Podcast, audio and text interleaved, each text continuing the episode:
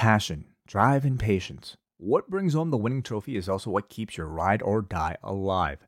eBay Motors is everything you need to maintain your vehicle and level it up to peak performance. From superchargers, roof racks, exhaust kits, LED lights, and more, whether you're into speed, power, or style, eBay Motors has you covered. With over 122 million parts for your number one ride or die, you'll always find exactly what you're looking for. And with eBay Guaranteed Fit, your part is guaranteed to fit your ride every time or your money back. Because with eBay Motors, you're burning rubber, not cash. With all the parts you need at the prices you want, it's easy to turn your car into the MVP and bring home that win. Keep your ride or die alive at ebaymotors.com. Eligible items only, exclusions apply. Rewind the dynamite from the post wrestling site. AEW, lighting up the fuse. Sit back and enjoy the bubbly. John and Wai Ting.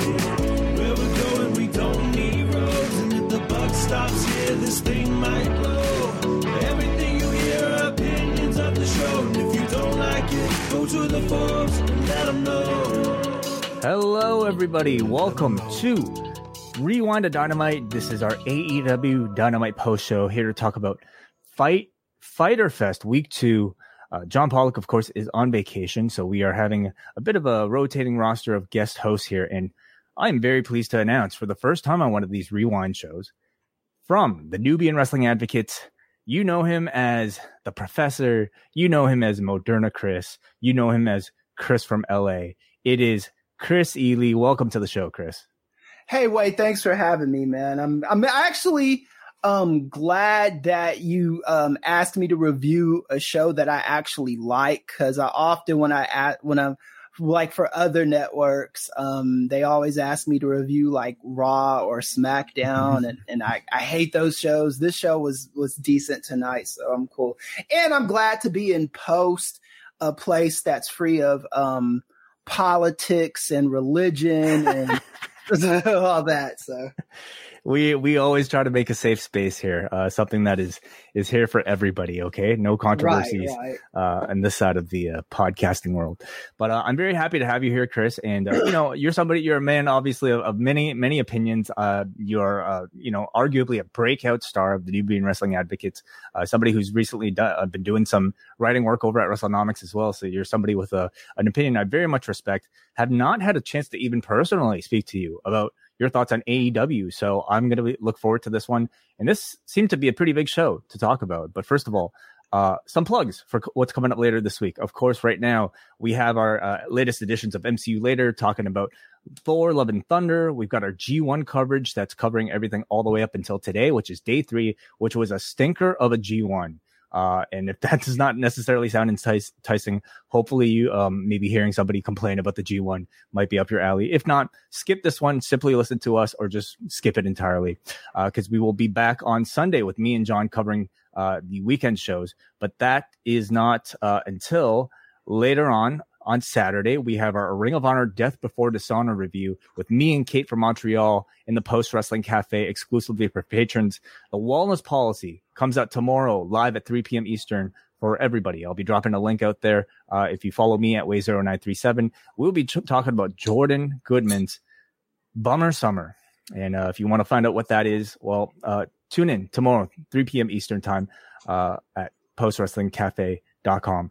Uh, also, Rewind to SmackDown on in Rampage, and then Saturday it is the return of the Nubian Wrestling Advocates. But more on all of that a little bit later. We are here to talk about AEW Fyter Fest Week Two, night number three. Kris, are you somebody who's been uh, keeping up every single week with the AEW product? How much exactly do you watch? Oh yeah, I watch AEW religiously. That's the one show that I do watch live every week, um, and and even Rampage because it, it, out here it comes on early.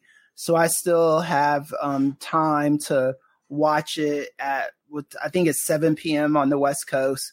And then me and my girlfriend could go out and um, do our date thing, do our date night thing. So she's happy, I'm happy, uh, and and yeah, I, I um, like the thing I love the most about AEW is even if the show isn't great, it's it it never feels like a chore to watch if that makes sense. You know, it just feels like okay, that wasn't a good show, but I think it might be going somewhere next week. So I can safely say there is never a shortage of something to talk about coming off of Dynamite. In fact, maybe part of the issue is that there's almost too much to talk about because they load yeah. these shows and today was certainly the case because um so much more respect. I mean, I have I have all the respect in the world already for John, but taking like the play by play notes for this thing, God, yeah it is a it is a lot of work. So yeah, and I took some notes too. So hopefully, you know, between the two of us, because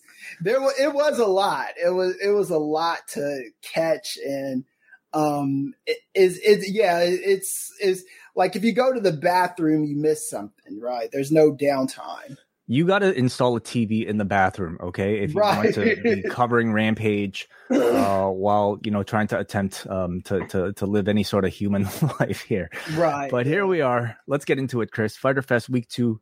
This is uh, in in promotion really for Shark Week on Discovery. Here we have a uh, big Shark Week banners all around the apron and the barricade. So really a bit of a title sponsor here for AEW. And we start things off. Darby Allin versus Brody King it starts off incredibly hard here with Darby Allin delivering a big tope suicida right off the bat. Brody withstands the barrage and just, you know, pretty much sets up a big underdog babyface performance from Darby Allin here. The crowd is already so loud.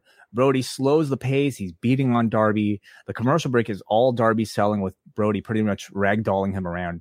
Back on the floor, Darby takes off his belt and uses it to tie Brody's legs together, tripping him onto the floor and setting up for another big tope suicida.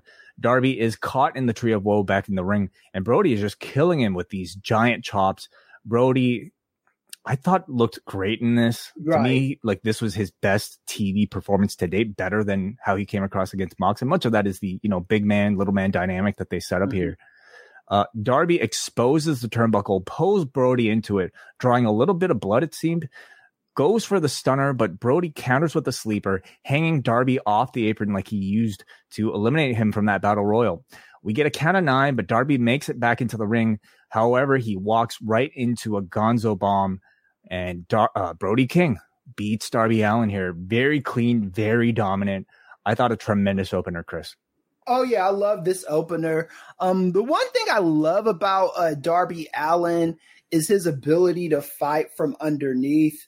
Um, he it, any match that I see him in with a guy that's two, three times his size, um, he doesn't get offense in by like bossing up to him. He he kind of sneaks it in and and gets lucky, like in a real fight with if if you know that with these two, and um, eh, you know it seems like they're serious about uh, Brody King, and I don't think a loss hurts um, Darby Allin at all. I think uh, Darby Allin's one of those guys who, um, you know, is an underdog, so you expect him to lose sometimes. And I think uh, Brody Brody King looked very good, like you said.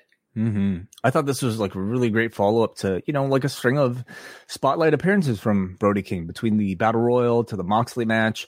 I thought this one was the one that probably cemented him the most, in my opinion. You yeah. know, it was, like I said, his most impressive performance to date. Darby, Al- I mean, Brody King like owes Darby Allin, I don't know, some some new wheels for his skateboard or something because that man right, did him yeah. a huge favor. He made Brody look incredible. Uh, yes. And, and a great crowd off the top here as well. This, this Atlanta crowd was hype, man. Mm-hmm. Um, and I've been to shows in Atlanta. Like for me and Nate, it was born in Atlanta. Atlanta is like a second home for me. It's my second favorite city in the United States of America in one of my least favorite states in the country. So, uh, but yeah, this, this crowd was, I, I was, I, I love this crowd tonight, man. I thought they really made the show for me. They were incredibly hot. Post match here, we got Brody King. He's continuing to beat on Darby Allin, but out comes Sting. He's about to hit the death drop to Brody, but then the lights go out, and here comes Malachi Black. He comes in here and he miss Sting, and out comes with aviator shades, one of his eyes bandaged and blacked out.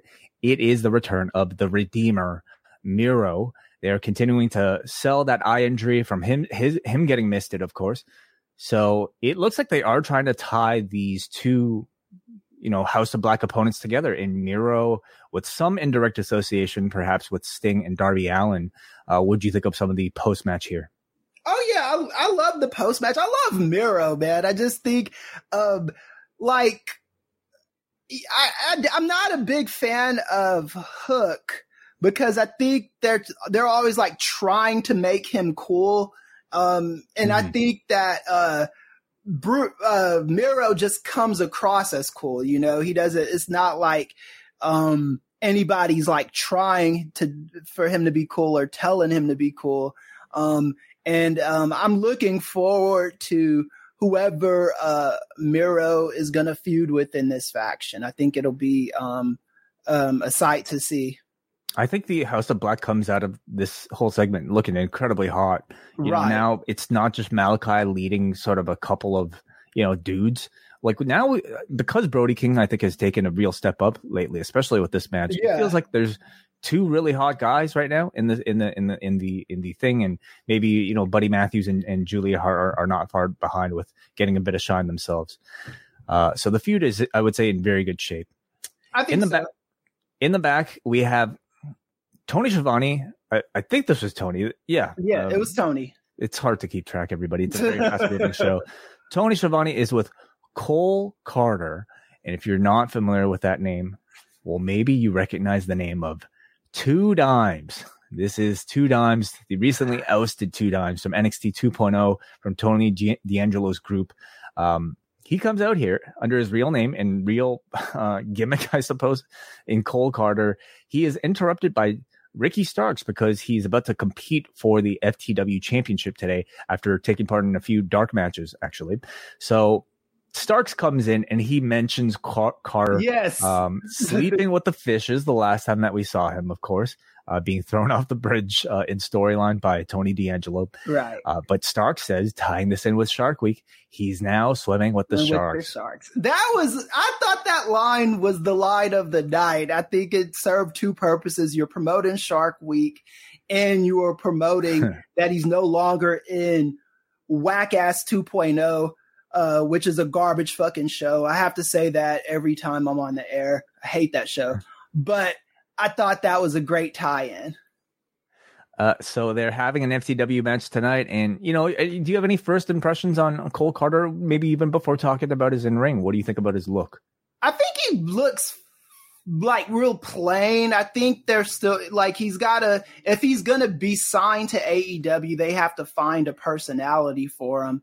And I mm-hmm. think that you know this introduction match with um with Starks is is a good first outing. Um, I think he, you know, as far as um, I don't expect him to have a personality on his first like real day of work. Um, be, this is being his first dynamite match. Uh, my notes I feel like are all over the place. Our next segment, I think I might have like uh put this in in a different order, unfortunately. So wait, uh, so tell me what it was. What was the next segment here? What do we have here? So I was have, it FTR?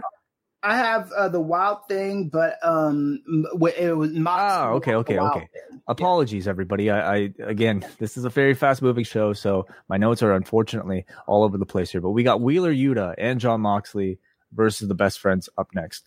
Yuta is going up against his former teammates in the best friends, of course. Orange Cassidy is on commentary, and of course he doesn't say much, but you know what he does say is kind of funny. Regal is also on commentary, so he does the bulk of the talking for the two of them. Yuta tags in.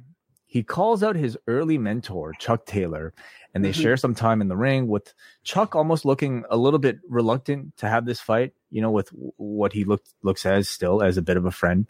Regal explains the reasons why Yuta chose them over the best friends and there's this big slap, presumably from Yuta to Trent, but we don't see it because of the, of the cameras uh, missing it, unfortunately. But it leads to a very heated exchange between Trent and Yuta. Trent, of course, in storyline does not have that same relationship with Yuta. In fact, he claims that he never liked him. Mm-hmm. So Trent is very aggressive with Yuta throughout the match, and it leads to Chuck pulling Trent off of Yuta to tell him to go easy on him. Right. Yuta responds in the heated moment by decking Chuck and now Chuck is fully into the fight. He has no reason to protect Yuta anymore. And uh, during commercial, the best friends double team Yuta. and you can't hear them, but this crowd is absolutely going crazy for the Mox hard hot tag, and uh, Yuta is just getting beaten up on. Hot tag to Mox, and he unloads on both Trent and Chuck, sending Taylor to the ringside table. Later, Chuck is back in. He hits the awful waffle to Mox, leaving Yuta alone to take two pile drivers from the best friends, but Yuta kicks out at two. Yuta mounts a comeback, eats Trent's crunchy. Mhm. But Mox comes in to save, and now everybody's down.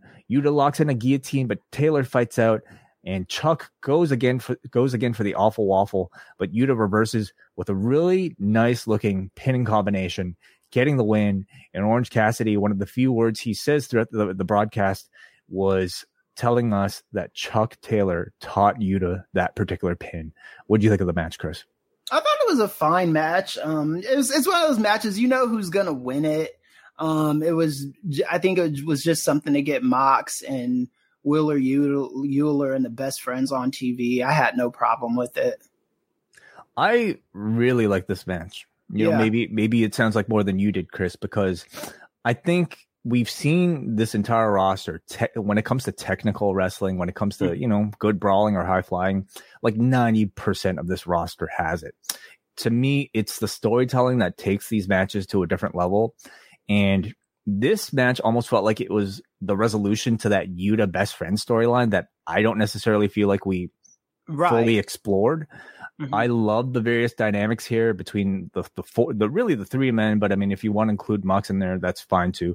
Yuta is the guy who you know has broken up and he's moved on. Chuck is the guy who knows he shouldn't like this kid, but still holds feelings for Yuta. Trent just sees betrayal and he's just willing to like you know like go in. And Mox Right. just is just the guy who wants to fight. And I thought everybody played their dynamics together really beautifully.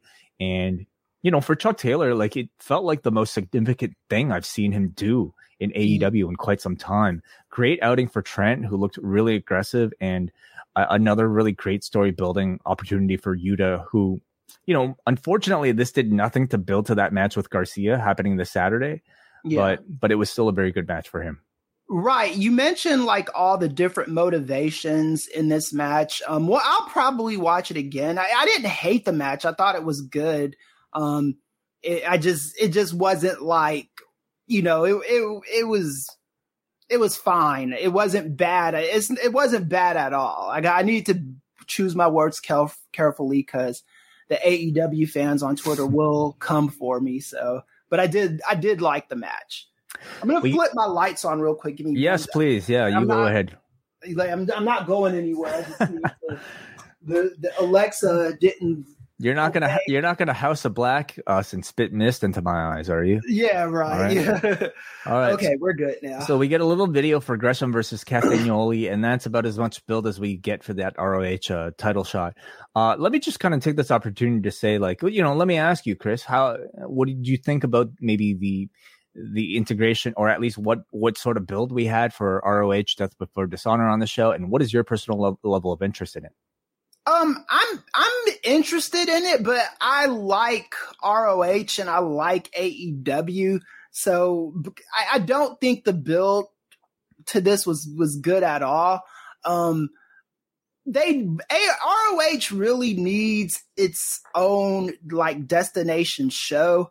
Um, because right now it just kind of feels like they're interloping on AEW television, even with like Caprice Coleman coming out every week. It just it just doesn't feel like um a real thing yet, you know? And I understand because I, I heard Tony Khan say in a press conference that he bought ROH on a whim because it was up for sale Hmm. and he he just bought it immediately and didn't really have any plans for it. And I understand that because, you know, if I had the money, I would have bought ROH myself, but I do think we we we're we're past the point of its novelty and it needs to be like where can I watch ROH every week because I this is kind of a little a little grating for me.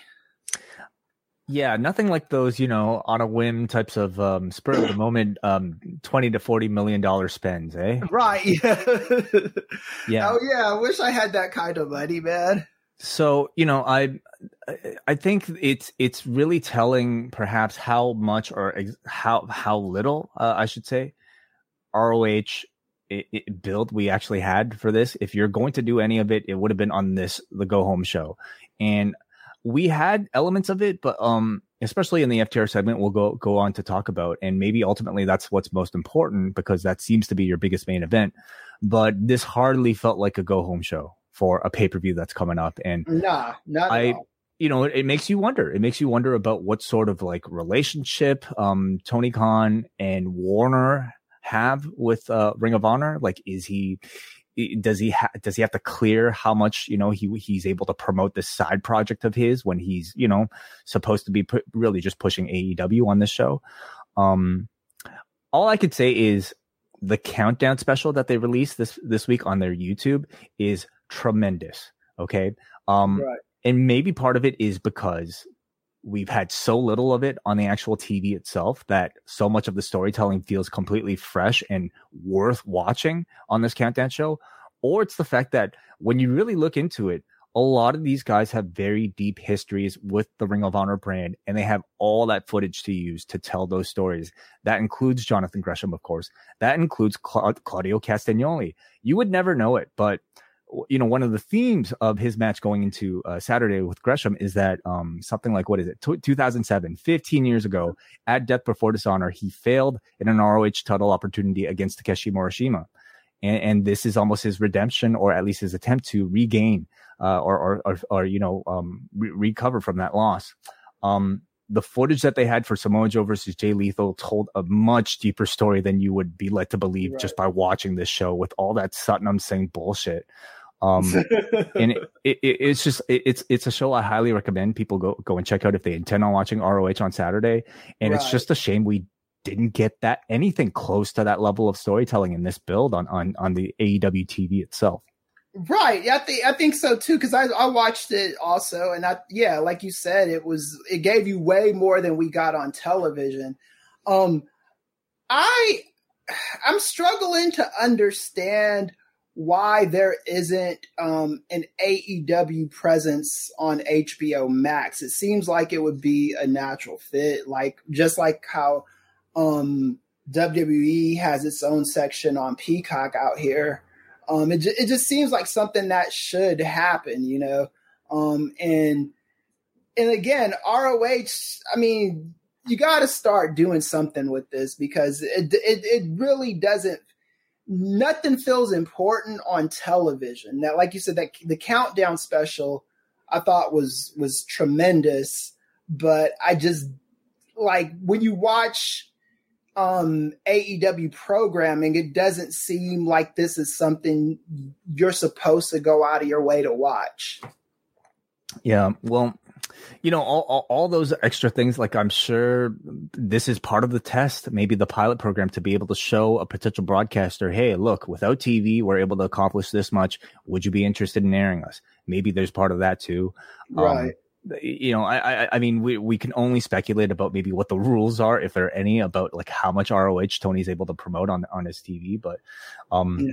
i just i, I found it kind of interesting at least to to discuss and, and to to guess uh, off of this show uh, back to Dynamite here. We have Swerve in our glory. This is their tag team championship celebration. The crowd is chanting, You deserve it.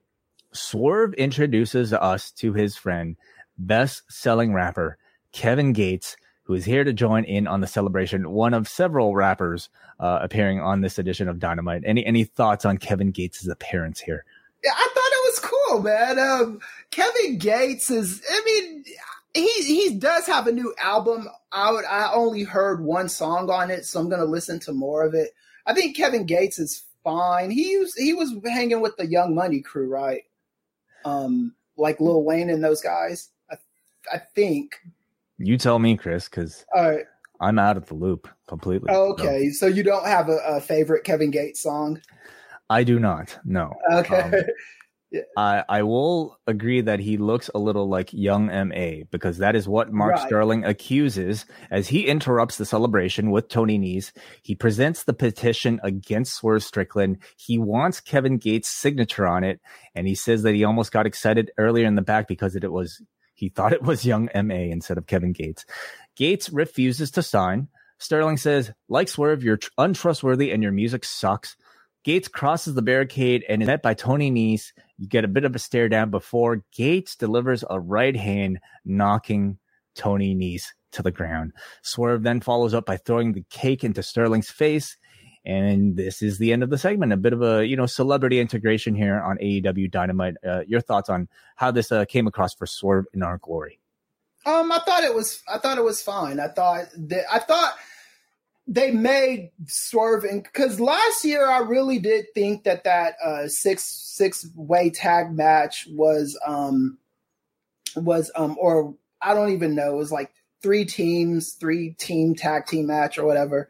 Um, I thought it was a match of the year candidate. I really did enjoy that match. Um, this week they made them feel important.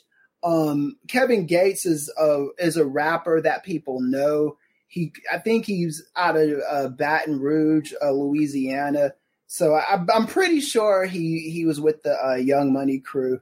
Um, and I, and I like a couple of his songs. I like um, I like uh, Pop Stars, and uh, there's another song that he has. Um, can't think of it at the moment. Um, but I, I think he's. I think I think this is a good celebrity integration I don't think Eric Nese is somebody. Tony Nese. Tony Nese. Why did I say Eric Nese? I'm thinking of MTV back in the day. Uh, but I don't think Tony Nese is somebody that's at the top of the priority list at the moment. He can afford to get punched by a rapper. Um, they didn't do a, a silly ass rap battle or anything. Um, they didn't embarrass. That's um, that's on Friday. Right. But but they're doing a bad. But it's between uh the wrestlers though. Okay. Like, so, I don't, like like um. Do you remember on? I think it was Raw or SmackDown when uh, what's his name, Flo Rida and uh, uh-huh. the, the Bo Dallas, I think it was, had a um. Uh, um, Dude, I don't. I don't remember what happened on Monday, so I I'll take yeah. your word for it that that occurred. Flo Rida yeah, and, and, and the B team. Okay. You know, um, I just Googled Eric Nese just out of curiosity. And yeah, um the grind. it turns out, Kris, you named Tony Nese's infant son, or at least at this point he's would be two and a ah. half, because that is the name of his child. So um Eric Nese, you're you're not that far off. You're about a, one generation off from Eric okay. and Tony there. Uh, okay, so so that is sort of in our glory. Yeah, I thought this came across pretty well for them. You know, made them feel like a big deal, and it made them feel like um, uh, just you know, uh, eh, like like they, they had a presence outside of uh, the rest for professional wrestling world. In the back, we are met with Silver and Reynolds. They are with Butcher and the Blade. They want to present Butcher and the Blade with T-shirts. They give Butcher a Butch shirt, and they, for some reason, give Blade also a Butch shirt, and they're having none of this because Butcher and Blade just attack them. Hangman Page comes in for the save, and Excalibur almost seems to let on that Reynolds may be injured in some sort of significant way coming off of this. So we might, I mean, at least my the indication to me was that we might see Page fill in for Reynolds here against um, Butcher and the Blade. We'll see. Uh, yeah, we'll see. Christian and Luchasaurus are out next to take on the Varsity Blonds. Uh, I don't know. I don't remember the last time Christian wrestled. So when this was announced, I mean, it was, of course, a bit significant, and maybe it had some people feeling a little bit skeptical as well. Because Christian starts the match, but quickly tags out before we see any activity. Luchasaurus ends up pretty much having a two on one handicap match, beating up both varsity blonds. Christian merely tags in to take the pinfall victory. But after the match, a returning Jungle Boy shows up, walking slowly to the ring with a chair. He has a face to face stare down with Luchasaurus before Luchasaurus steps aside and turns around, showing some form of reunion be- between the two as Jungle Boy chases after Christian throughout the arena and out of the arena. Um, I have enjoyed Christian on some level. I mean, controversial right. as he may be, I think his you know promos have have been well delivered, and the intent is to get people to talk. He has greatly achieved it. I've not been so hot on this, whatever's been going on with Luchasaurus. And I don't know, Kris, did you see today as a resolution to him? Was this a face turn or is this just another setup for another swerve? No, it's a, it seems like it's a setup for another swerve. Um, I, I, I don't understand it. I, I just, it just they they haven't made it make sense to me yet. Um, I am um hopeful that they'll do something. I thought that um, I know that Jungle Boy isn't like a A-lister in AEW, but I think he's important enough to where it, his return should have at least been promoted. You know, um, it just it just felt like this could have they could have treated it like a bigger deal than it was, and it just felt like a, a throwaway thing on a show that was already packed. Hmm. Yeah, certainly. By the end of it, I'm I'm really not thinking so much about this Jungle Boy thing, but I right. think for me, it, it partly at least has to do with like how vague they've been with this entire Luchasaurus thing, or at least maybe how yeah. poorly they've been communicating this whole Luchasaurus deal. So, from what I am trying to gather, um, Luchasaurus, you know, wanted to know why Christian attacked such a uh, Jungle Boy, and then for some reason, like uh, he decides to join Christian Cage, presumably because of something having to do with Marko Stunt. So mm-hmm. it almost seemed like there was some form of blackmail involved. Um, Christian was about to reveal the answer, but didn't that week. Right. And he's been seemingly just kind of, you know, wrapped around Christian's finger this whole time until this week where he seems to have sided with Jungle Boy. So, um, I guess there is a story there, but I, I don't know yeah. how interested I am in it uh, just yet. You know? Yeah, I'm with you. I think there is a story there, and I don't know the story that they're telling.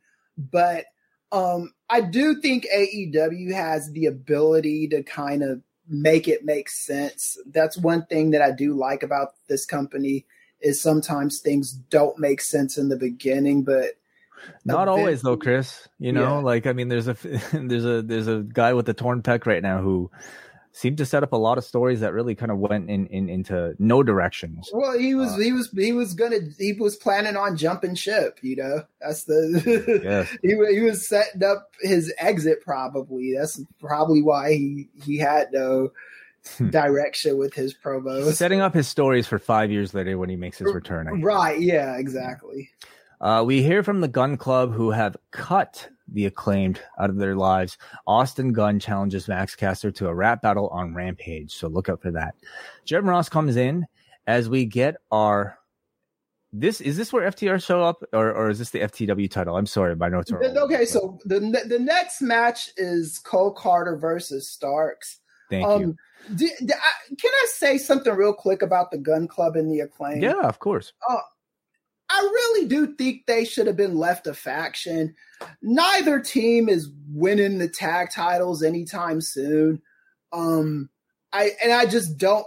I I don't see where this is. This doesn't.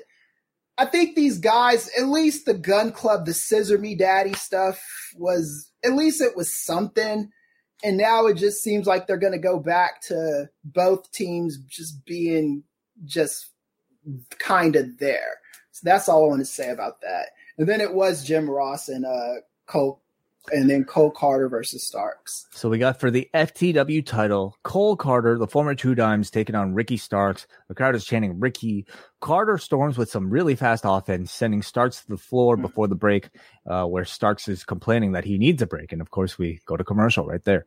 Back from break, Karter misses a 450 and then eats a spear as Ricky wins the match. Uh, I'm sorry, my notes weren't a bit more filled out, but I, I did think this was a decent debut for Karter, who yeah. was booked to look like he was almost, you know, t- mm, an unexpected challenge for Ricky Starks, who um, mm. almost was taken by surprise. What did you think of the match? Yeah, I think um, Karter was booked to feel like he matters.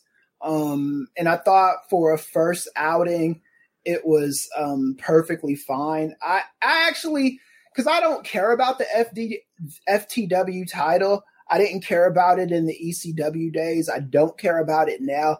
But I do appreciate Jim Ross um, selling that title. I thought he he he tried he tried his best to make it important. I'm one of those people. I, I, I know the internet is split on Jim Ross. I I actually like Jim Ross as a commentator because um, I think even when he reminds me of like my some of my favorite old commentators that used to f up all the time. You know, a commentary What? like from from yeah from like baseball and basketball. Like they're they're like you if you if you like watch like Marv Albert these days, he's not the sharpest guy on the planet, but he. I mean, I this is you know in the sports that I watch, there's always at least one old ass commentator that flubs words a lot and says off the wall stuff. So that's why I like uh, Jim Ross. But um, yeah, I, I, I thought Cole Karter. Um, I don't think he was going anywhere as two dimes. Um, I think he has at least a fighting chance in AEW, and he may or might may not be successful. Is there room for a Cole Karter right now in an AEW? You know, I think I think you kind of in in this re- wrestling landscape, you kind of have to make room for yourself. You know, I think that you know when AEW when ROH gets a show, th- there's gonna be something for the people that are able to stick around. So I mm. don't like room for him. I don't I don't know if that's necessarily like a fair question, but it is it is a fair question in the sense but he that, gets a shot, is what you're saying. yeah, he's at least getting something, man. Because I didn't think that I, I don't like the the the stuff with that click in NXT anyway, just the Italian stereotypes and all that. I thought it's dumb and stupid and dated. At least here we can see what happens. Mhm.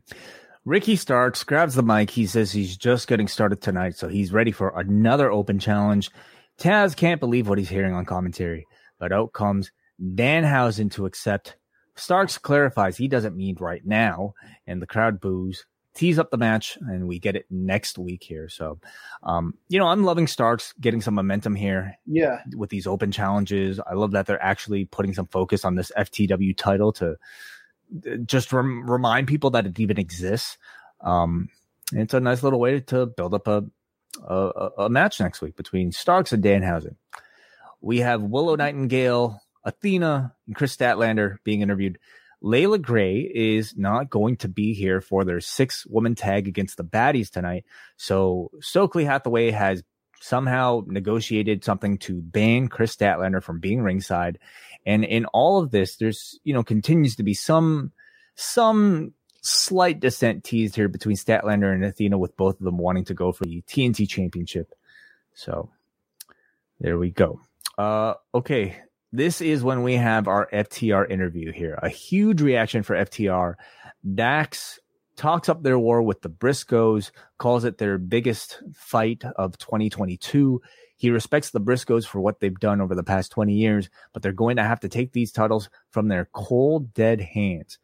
Ca- Man, I keep getting mixed those two mixed up. I mean, Cash for the first one. Dax, Dax. is the, what, the bald one, right? Dax is the bald one, yes. Uh, I mean, after the like Dash and Dawson, I think was already tough enough, but I still have a hell of a time like trying to remember Cash from Dax. But it- Dax Harwood talks about the story of a little girl who was born with uh, an irregular heartbeat, or at least um, at some point was diag- uh, sorry, a five year old diagnosed with an irregular heartbeat, and it was later discovered that she had a hole in the bottom of her heart.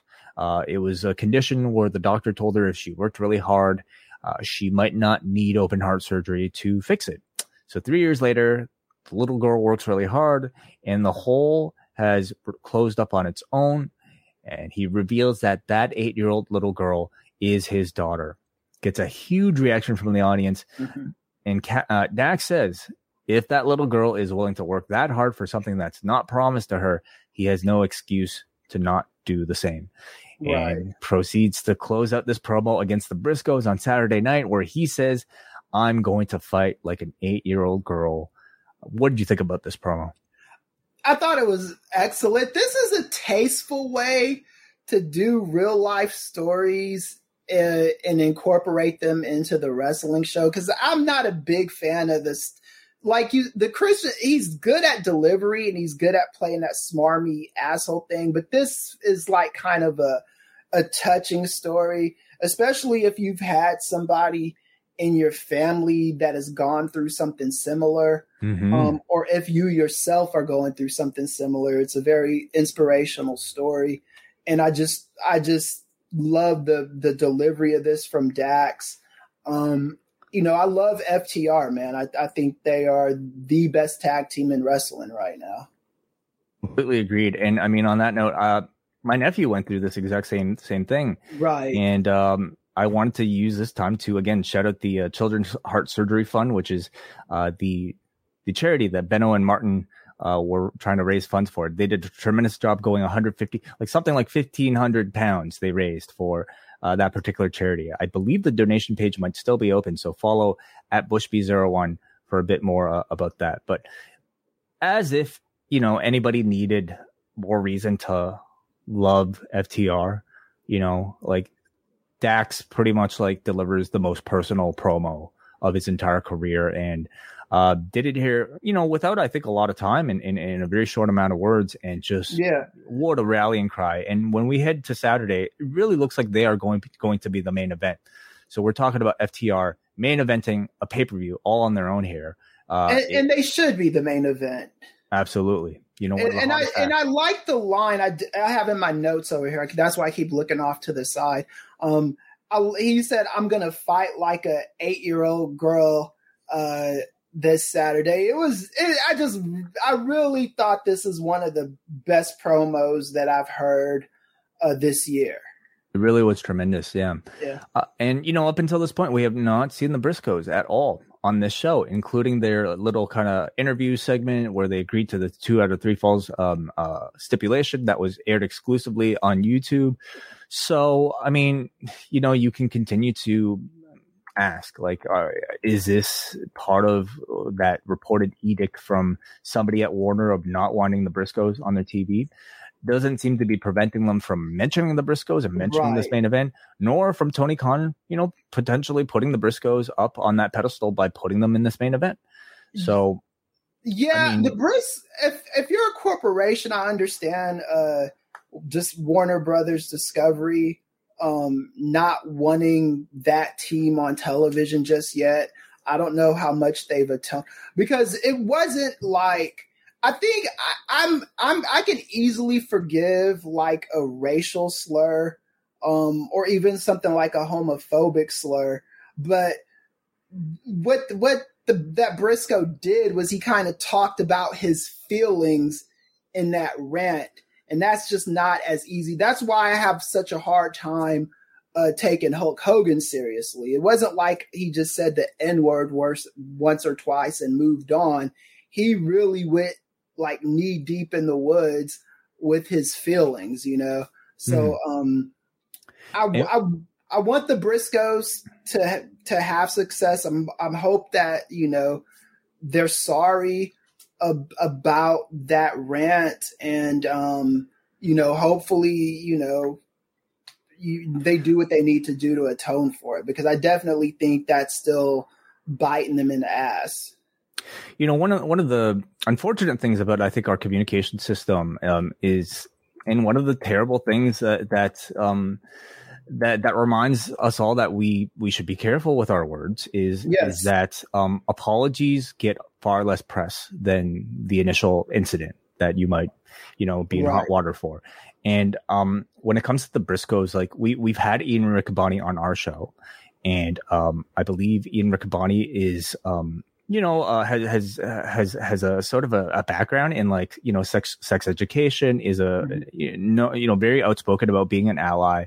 He's spoken about the Briscoes asking questions about you know um various terms and, and various sort of like you know things that are are maybe just out of curiosity and, and also for wanting to actually wanting to get an education on um uh, uh perhaps things that they were not not as aware of in the past and i i i, just think that they're, they're in this situation like i if if somebody like Riccaboni is willing to vouch for them i'm willing to to accept his his take Right. um, but you know, things like that aren't going to be as publicized as maybe you know um, when you just Google like the Briscoes and, and what comes up. So, um, no matter what, what it is, like it, it, continues to be a discussion whenever you bring the Briscoes up about their past. And I, I wonder if Tony Khan is deciding to go further with them as part of like the Ring of Honor project. If if right. some some some more public resolution needs to be presented that way. Yeah. I, I'm a I'm because I I one of one of my uh, jobs is I work with um people uh I work with youth in jail and I work with older people in jail. And I, I'm a firm believer that everybody deserves a second chance. Um, and, you know, until, you know, especially for something like this, because, you know, th- that stuff comes from, you know, years like that homophobia and, and racism and bullshit like that. It comes from like years of of brainwash, and that can be unwashed from people. I, I've I've seen it with my own eyes, and like you said, the apology isn't getting as much story as the offense. Um, so we'll we'll see. We'll see. I think they'll be fine ultimately if if Riccaboni is vouching for them. Um, you know, I I I don't. I, I'm just me personally. I don't mind forgiving people, especially if they don't mess up like that again. That's just me. This post wrestling podcast is brought to you by NerdWallet's Smart Money Podcast. Financial literacy can be daunting, but it's one of the most valuable things you can equip yourself with. On NerdWallet's Smart Money Podcast, their trusted financial journalists offer easily digestible, conversational discussions on topics like balancing your portfolio. If you think an ETF is one of Cena's five moves of doom, this show might be for you. Planning for your tax bills this April so you don't have to worry about a visit from Irwin R. Schyster. And putting away more money for retirement. Because unlike most wrestlers at the end of their careers, most of us should only plan on retiring once. Listen to NerdWallet's Smart Money Podcast on your favorite podcast app. Future you will thank you. So that you know seems to be the most we really had for Ring of Honor, um, and we'll see if we get a bit more uh, push for that on Rampage. Uh, or actually, uh, I take my well, words back because here we have Sanjay Dutt and Jay yeah. Lethal and Satnam Singh. Uh, they're in the back being interviewed and commenting about how and why Samoa Joe is not there and has not been seen really for several, several weeks now, if not months. Christopher Daniels, who seems to be a bit of a surrogate for uh, Samoa Joe in this feud, he comes in and says that Joe isn't going to waste his breath on these three. Uh, he challenges Jay Lethal to a match on Friday. So again, coming off of watching the countdown to this, this sucks. This build on TV for this entire program has been awful. I mean, uh, I think like Sanjay like is a good performer, but I think he's way too over the top, you know, for right. the tone of story. And for that matter, maybe like on some level, like Jay Lethal might be a little too over the top for I think the type of realism that uh, fans expect from an ROH program. If you watch the countdown, like it's it's steeped in the right. history between these two about how you know Lethal was a part of Special K going nowhere, and Christopher uh, Samoa Joe then like you know ROH champion plucks him from obscurity and just kind of mentors him uh, all the way until Lethal won the pure title, which Joe took from him. And that just began these decades of uh, worth of, of, resentment between the two.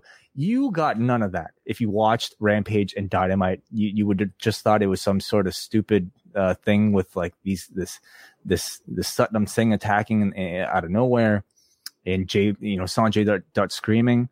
So kind of disappointed by all of this. We have Jade Cargill and Kiera Hogan. They're coming out with Stokely Hathaway and Jermaine Dupri.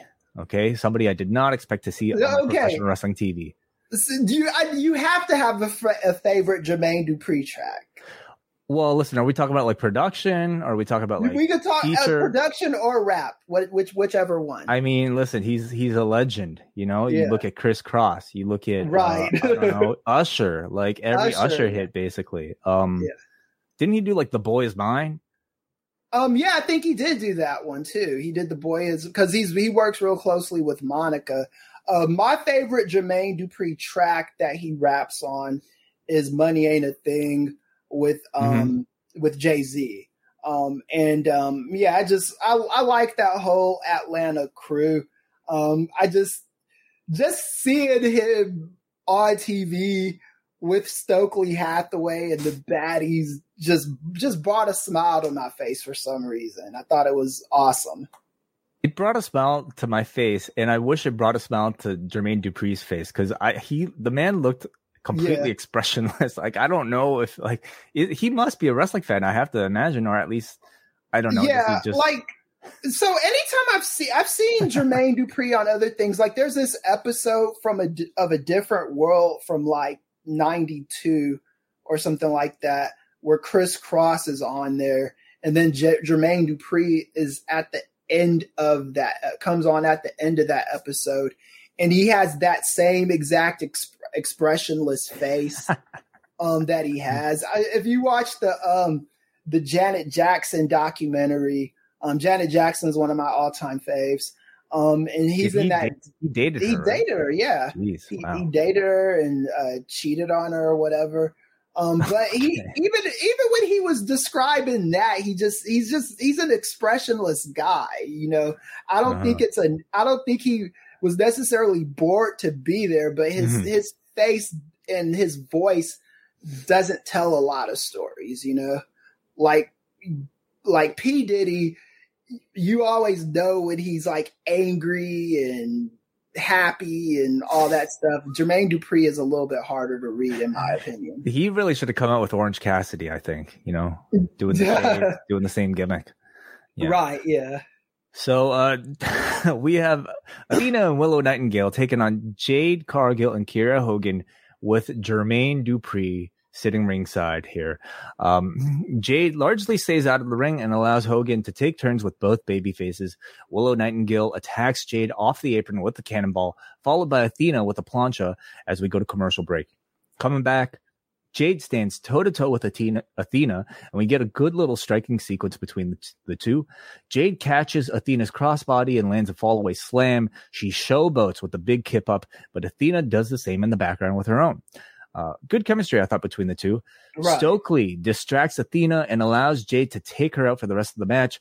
Jade is then left alone with Willow as she hits a, a, a like a John Cena proto bomb for a near fall, followed by Jaded for the victory. What do you think of the match, Chris?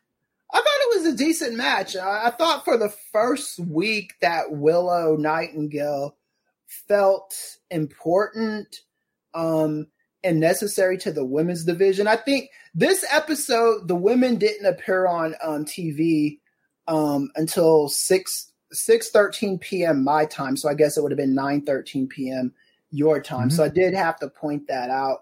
They still have a, a ways to go with the women. Hopefully, I hope they sign Naomi, Sasha, and Paige because I think this women's division really needs a jolt of star power. I thought that um, this match though was um, was fine, um, and I like that the other women in the match got showcased, and Mhm. uh, and Athena, I think this was kind of one of her biggest showcases too, because she looked like she had Jade on the ropes, like she had never been on the ropes before. So, um, you know, we'll see where this and Jade, you know, she feels like the most important champion in the company too, as far as the women are concerned. Yeah, in comparison to Thunder Rosa, Yeah. um, you could make that argument. You know that that they're a very close one and two in terms of like star power and presence. Yeah, I, I, I would I wouldn't disagree. I think Athena has been so important to uh, this the, the work rate. I would say of this company Right. and in particular to like this baddies group because right. you're talking about three relatively you know inexperienced and green wrestlers Mhm. and they need competitors that are veterans like an athena in order to make their shit look good. And i thought athena made jade look fantastic here. Um they have very good chemistry and i look forward to that singles match. Willow nightingale is a star okay? Yes. like it's it's one of those things that you can't necessarily explain but she has whatever factor that people look for when it comes to attractive like baby faces that people just gravitate towards and she's got that um so yeah. i hope to see her you know as a more constant uh throughout this this feud if not this you know entire division i think Kiera hogan you know like she's in a decent role right now but man like every anytime i see her in the ring i just I think she's falling below the standard, in my opinion. You know. Yeah, Um, I agree too. I think, and I and that, and it's crazy because I didn't really think that when she was in Impact, but I just don't think she's hit her rhythm in AEW yet, and I hope that changes soon. In the back, we go to Thunderstorm. Un- excuse me, Thunderstorm, Thunder Rosa, and Toni Storm. This is where Thunder Rosa cuts a promo on uh, Yamash- Yamashita, delivering some lines in Japanese. Their match is made official for Fight for the Fallen next week on Dynamite. Britt Baker and Jamie Hayter come in too, and they are here to announce that they're also going to be on the show on Friday, I should say. So this is our big Excalibur rundown here, and uh, I will. I'm not even going to attempt to do it in the same pace. I will be taking my time because Friday on Rampage, the Fyter Fest Week Two, Night Two, Butcher and the Blade take on Alex Silver and sorry, Alex Reynolds and John Silver. Uh, Lee Moriarty versus Dante Martin. Britt Baker and Jamie Hayter are in action. We got the rap battle between Max Caster and Austin Gunn, and we have Jay Lethal versus Christopher Daniels. Ring of Honor, Death Before Dishonor on Saturday. Wheeler Yuta versus Daniel Garcia for the pure ti- title. We have Mercedes Martinez versus Serena Deeb for the ROH Women's title. FTR versus the Briscoes in a two out of three falls match for the Tag Team Championship.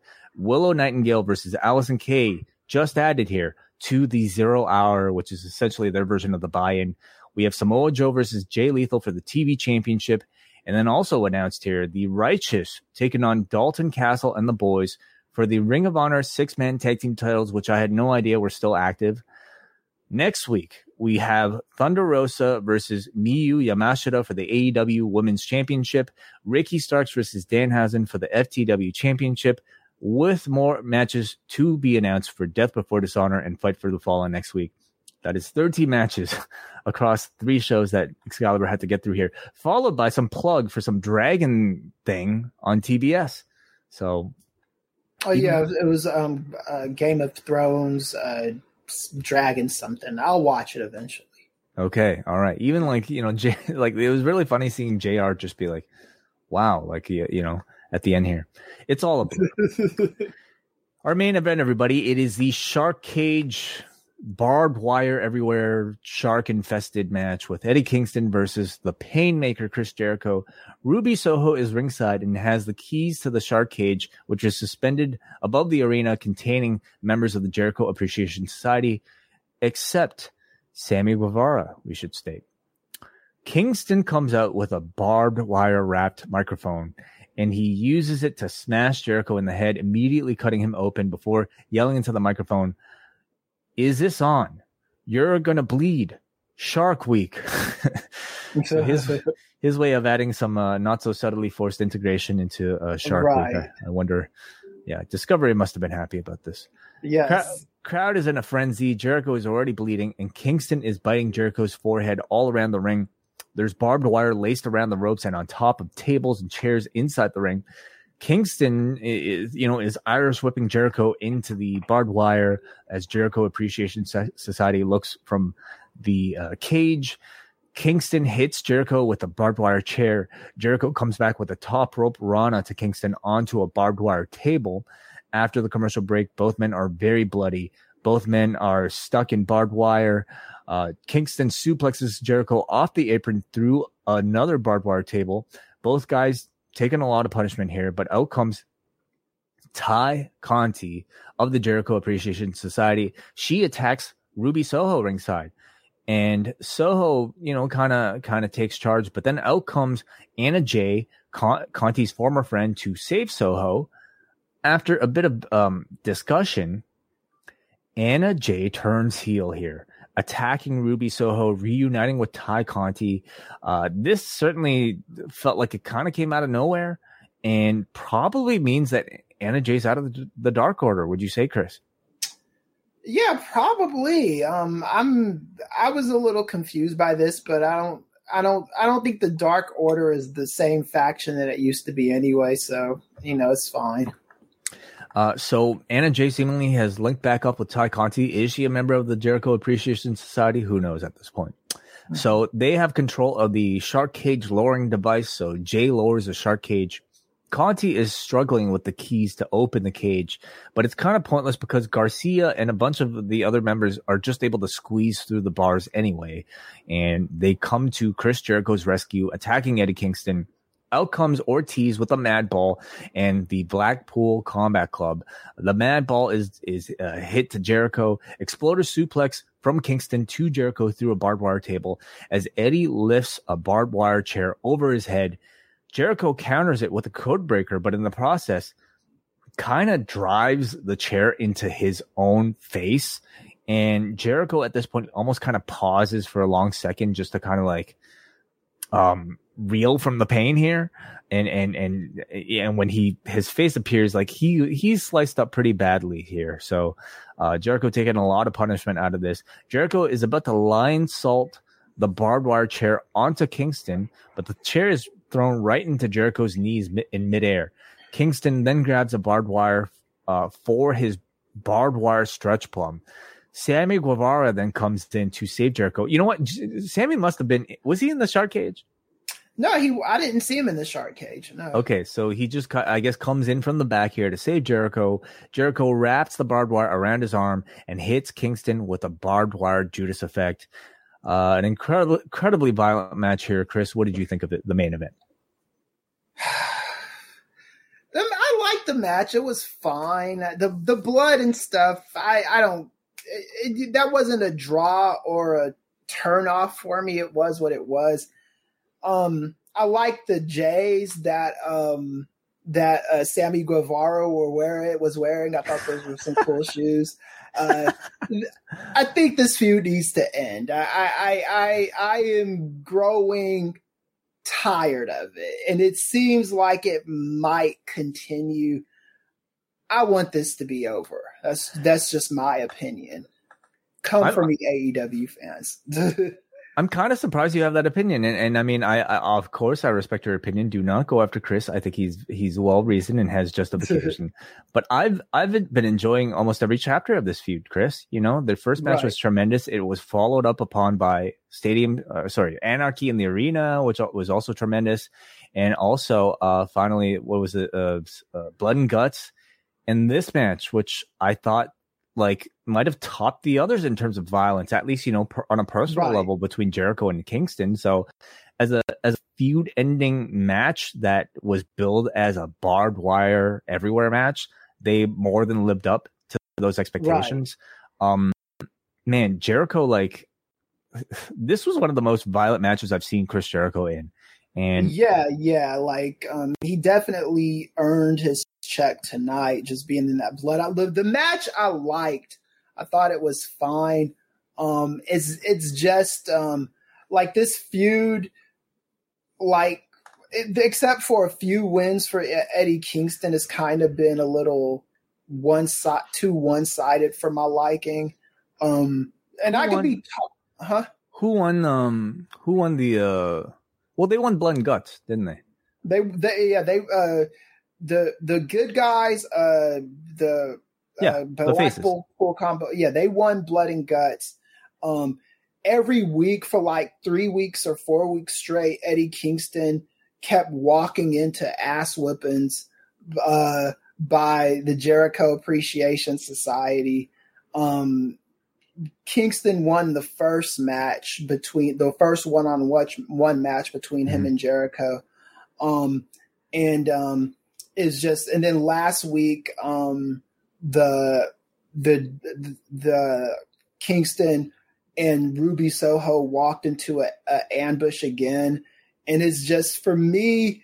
It's just like you said, the match itself were good. The matches have been good. It's just the feud itself I'm kind of ready to to see something else. Um, that doesn't mean that this is this was a boring thing, and I know that this that this feud is for other people, um, and I appreciate that. It's just I'm kind of like, okay, what's what's what's next for these guys, man? I want to I want to see see it get mixed up a little bit. Yeah, I wonder if the Jericho appreciation Appreciation Society and and this uh, Blackpool Combat Club still have more uh, left. I would certainly say like this is probably the end of like Mox uh, Kingston and and and Jericho as a personal feud. I certainly don't want to see them top something like this. And um, after like you know really four big encounters, I, I don't know where else you can really go. So um, Yeah. I, I, I yeah, we, we shall see if the rest of this feud continues on a bigger scale. This show ends with the closing sequence uh, where Kingston is supposed to duck an attack from Chris Jericho, and Jericho is supposed to, you know, do that thing where he's uh, supposed to inadvertently hit Sammy. The timing, unfortunately, was totally off here, and this resulted in something very messy between the three of them. It ends with Jericho being sent into a barbed wire spiderweb deal on the outside as Kingston stands tall as we rush to a close on this show, and I scramble to get ready for this stream. Your thoughts overall on this edition of Dynamite, Kris? Yeah, I think I do think the sudden stops of this of these shows are like second week in a row they did this. It was, it was kind of annoying. I thought overall it was a it was a good show. Um, I think that um, AEW really, you know, goes out of their way to please uh, the network that they're on, and simultaneously trying to please the fans. Shark Week is always a big week for Discovery Channel, and now that it's Warner Brothers Discovery, um, they it, I I thought the integration of that sponsor of that sponsor was was so good. It was because it, it wasn't like obnoxious. Because I don't know if you've seen like the WWE ones where you got I have the- seen them. Yes. yeah, where they're like throwing pizza and shit. Like this was like uh, like a subtle thing. It was like in the background, and it actually kind of made me want to watch Shark Week this year, and I never really do, you know. So I think. Uh, that was accomplished. I'm interested in the ROH pay per view, even though I don't think the masses are. I'm interested in it. Um, I was pleased with this show. I was happy to come on here and um, be positive of, of a show. Oh, one more one more thing. Uh, shout out to um, Stokely Hathaway for for bringing up the Cochran firm uh, because that was one of my um, first internships when I was in college was working at the uh, Cochran firm uh, by the with the uh, late great Johnnie Cochran. Um, they got firms all over the place, and I thought that that him bringing up that firm um, for that order of protection or whatever he got, I, I thought it was just genius. Um, and yeah, there was more on this show that I liked, and I, and I didn't hate anything on this show. The stuff that I didn't like is, is more of a nitpick, so I'm happy. I thought this was a really strong show of Dynamite. I mean, you know, as always, fast moving as ever, but maybe if I was to take notes, it wouldn't be a problem for me. Uh, Brody King versus Darby Allin was tremendous. I thought Wheeler Yuta and Jon Moxley versus the best friends was uh, also tremendous from a storytelling perspective, which is not always what you get on editions of Dynamite. FTR had one of the best promos, I think, of uh, Dax Harwood's career Yes, and I think a main event that that lived up to its very violent billing that felt like an end of a, a big program here. So, you know, you can definitely criticize this show for not being a great go home show for Ring of Honor, but you know, I've seen enough of, of this uh, of AEW TV leading up to this Ring of Honor pay per view to to not necessarily think that that's their intent even. So Right. this this we, this relationship, or at least like how Ring of Honor is going to be built as a sub brand of AEW's, uh, continues to you know somewhat somewhat perplex me because it does not feel like they're at least hundred percent in on using AEW TV to promote a pay per view like they do their typical AEW uh, events. So you know it's like they're almost kind of building it at a distance, wanting to give some resources but not everything to it. So that's pretty interesting. Let's go to some of your super chats before we get out of here and some of your feedback. The first of which comes to us from Jake from the Windy City, who says the main event was awful. I'm done with Jericho and Eddie. So sharing your opinion of it all, Kris. yeah, I, I didn't say awful, but I, I feel you. Um, I, I do want it to move on. We go to thank you very much for the support, Jake. We got a Hanzi who says, I hope this leads to Hook versus Starks for the FTW title. Uh interesting. Okay. Hook has been like, you know, not absent, but like completely kind of separated from a whole lot of other things lately. Right. Like Hook, I just I don't understand Hook. I know I'm probably in the minority with this, but again, it just like just the the it's it's too much. Like I I I don't care about Hook, um, and I hope the kid has a successful career in AEW, but I, I just don't care about him right now. Yeah, I mean it's it's really odd that they've just suddenly dropped this Hookhausen deal, and yeah. um, without any sort of explanation, um, and really without any sort of like significant follow up program right. for Hook. So um, unless I'm forgetting something that he's currently involved with in AEW, I I mean other than like hitting on Lexi Nair, yeah. Um, but I like Hansi's idea of you know Starks doing this open challenge, and all of a sudden Hook shows up. How is Taz going to react on commentary when when that happens? I'd love to see that. So yeah, I think I think that'd be fine too. Um, the, I think the problem that I'm having with Hook right now is I just don't um, take him as a serious threat to anybody. Even someone like a Starks, I feel is is way above him. That doesn't mean they can't have a match and Hook couldn't rise to the level of Starks. But I just I think the way they've been booking him I don't know what the word for it is. It too, maybe it's too ironic for me. It just doesn't. He just doesn't seem like a, a threat to anyone on the roster. That's that's like at the level of Ricky Starks and above. Hmm. Before we get out of here, we have some feedback from forum.postwrestling.com where we open our forums threads to all of our patrons at postwrestlingcafe.com. We start off here with Johnny Sanchez, who says, I really like this episode of Dynamite. Great promos from both tag champs and a strong push for the ROH pay per view. I, um, I mean, maybe it's because I just watched the Countdown show, but I kind of disagree. Maybe for that match, yes, but I don't know about the, the rest. But anyway, yeah, Johnny yeah. goes on to say, Love the Brody Darby match. Massive fan of Brody King, and I'm glad they continue to push him as a monster. There's a lot of blood in that cage match, but hilarious to see the JAS squeeze through the bars when Ty couldn't open the cage fast enough. I do have two complaints. If this was the end of the Kingston Jericho feud, that was a bit lackluster. And if not the end, it's been going one far too long. While I did watch, how do you? How could that be? How was this match lackluster? I mean, yeah. maybe as a like what like are people complaining that it was too sloppy? Is I think the, the I think people just want to be done with the feud because I don't think the match was lackluster, but I do. I I want to move on from this. This is this this is kind of like um if you ever watched like um, Days of Our Lives or Passions or something like that. The drag out stories for just forever and they don't end. This is kind of my my deal with this, Eddie. I'm ready. How long has this been going on now? It's been like, ooh, yeah, three, I mean, four months. Yeah, since since like uh, you know two pay per view cycles, right? Yeah. So so it's time for it to be over. Certainly.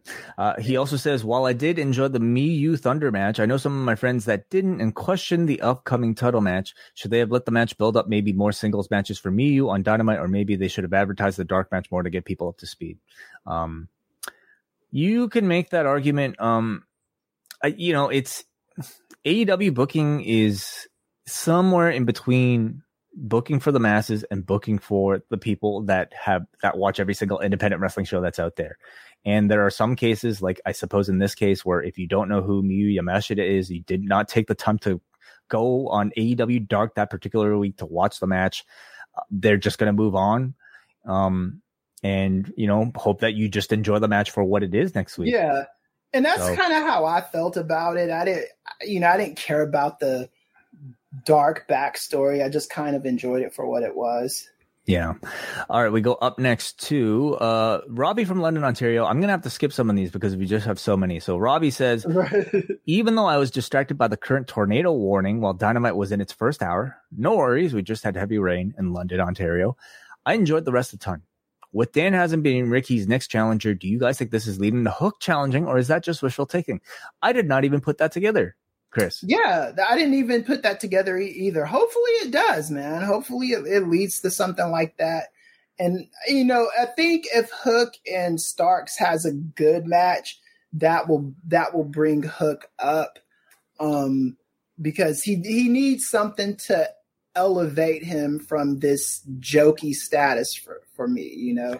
Because I like I don't see anything special like uh, announce he's like waiting backstage with an announcer and um, she asks him a question and then he just ignores her and walks away like a dick. That that to me is They're not awful. somebody I care about. No, the backstage segments, anything non wrestling they've done with Hook has been pretty awful. I have to say.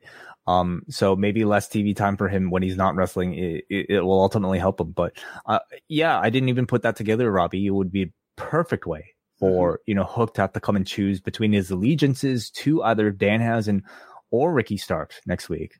So maybe they're intentionally separating them without explanation on purpose, just as a bit of a misdirect. Denise from Georgia says, I was live at Dynamite. Darby is going to need to soak in Epsom salt after his match with Brody. Miro being a face is very intriguing, and I'm here for it. Soon, TK won't be able to delay Jade and Ricky Starks turning face. The crowd loved them. That Kevin Gates young MA joke had me rolling. The only setback was Jericho Kingston. The match was going great until overbooking took over. It can be doable sometimes, but this took the steam out for me. Other than that, this was fun and had a great time. Take care, good people. Okay. So a lot of people actually, uh, uh, at least to me, seemingly uh, more, you know, down on that main event for various reasons here. Yeah, yeah. I think yeah, I think it's just getting old to people. And shout out to her for being in that that crowd in um Atlanta. Um like like I said, I love Atlanta. That's it's one of my favorite cities to to go to and visit. And um they really represented and and made that show feel like an important show. So shout out to them. Hacksaw Jim Powers from our nation's capital says this dynamite seemed to have a bit of everything, and I'm not sure if that's a good thing. Lots of hard hitting matches, that's a good thing. Warner Music Group recording artist Kevin Gates and former music mogul Jermaine Dupri as active participants, not so good a thing. By the way, if it seems like Jermaine Dupri has been around forever, it's because he has. He discovered Kris Kross over 30, years- 30 years ago before his 20th birthday. Yes, and the main event was almost too chaotic. It's that same old AEW problem of trying to cram too much into a match or angle that you end up confused and not knowing what parts you're supposed to care about and wind up forgetting about all of it. It happens so often that it actually seems to be a big issue that's keeping the company from taking the next step. Sending my best to the professor and hope your recovery continues to go well. Oh, thank you. I appreciate that. And um, yeah, I, I I do have to kick back a little bit with the uh with the rappers uh, appearing. I I don't think they did any harm. I don't think Eric Nice is a person that's gonna be or not Eric Nice. Uh, No, he's Eric Nice from now on. He's he, he's To- uh, adopted the his son has taken over. Yeah, Tony Nese is. I don't think he's a guy that is a priority for them right now. So, if anybody's gonna be getting punched by uh, Kevin Gates, it should be somebody like him. So I was cool with that. And I thought, and the thing is, I like the that I liked about the Jermaine Dupri thing is all he did was was was be there with Stokely.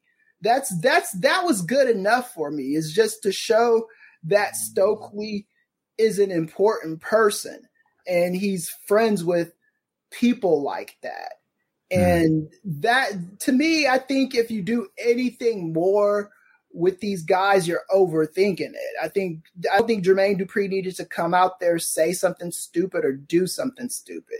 Just be out there, sit down, show that Jade has a powerful click. Jade has got connections, and you did your job.